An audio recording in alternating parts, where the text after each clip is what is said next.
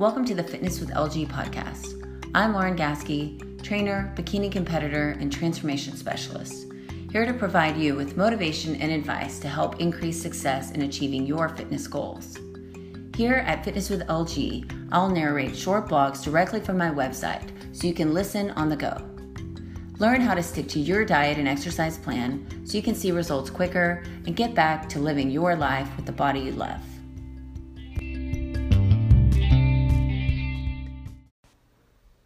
Three reasons the scale is sabotaging your weight loss. So, you're wanting to lose weight. What's the first thing you do? Check the scale, right? Of course, we want to see where we're starting. This step is highly recommended. Setting a tangible goal is an important step in your long term success. So, go ahead and get on the scale, record your weight, and decide on your goal number. It is very unlikely you gained your weight in increments of one to three pounds every single week. So, taking this into consideration, please understand that when I expect my clients to lose this amount each week, it is an aggressive approach. This is the average for women that I train, and men average a bit higher. So, if you're not losing a minimum of one pound per week, then something needs to change or be reevaluated with your program.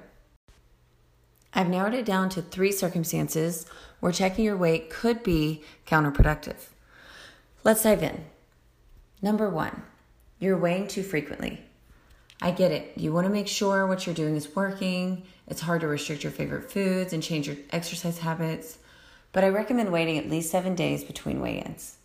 Hopefully, you can trust in your program enough to stick with it for seven whole days. If you're unsure about your methods, invest in a trainer or check out my Jumpstart program to get your numbers rolling in the right direction. But remember, seven days would be the minimum time frame to be checking the scale. You have to give your body enough time to catch up to all the hard work you're putting in. I've literally seen people lose nothing for six whole days, and then they wake up and down three pounds. So, moral of the story here is stay off the scale. Number two, you're not weighing at the same time of day and same day of the week. Our body fluctuates daily and even hourly. If one day you recorded your weight in the morning midday, and evening times on the exact same scale, the likelihood of you getting three different numbers is very high. So, why? Why would you compare a morning weight one day to an evening weight the next? It really makes no sense. This is especially true when we are talking about a matter of a half a pound or five pound ranges. You can easily fluctuate up to five pounds in one day. So be aware of the time of day you're weighing and keep it the same for a more true number on the scale.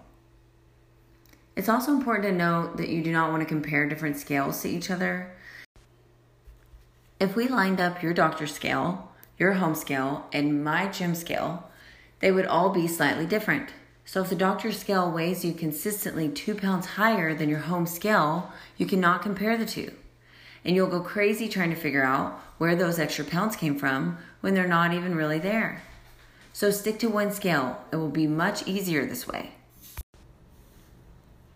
Number three, your sodium is too high or your water is too low, causing your weight to be inaccurate.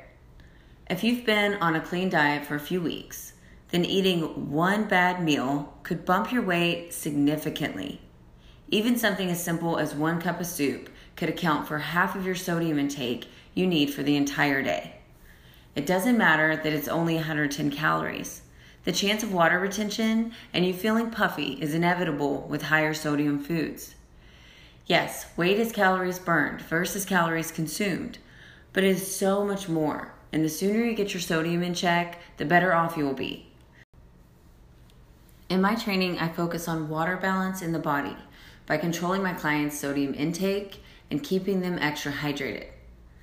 Many factors, including age, gender, exercise habits, hormones, sodium sensitivity, and medical conditions, should be considered when deciding proper intake goals. So be sure to discuss this with a health and fitness professional to set your individualized goals for optimal success.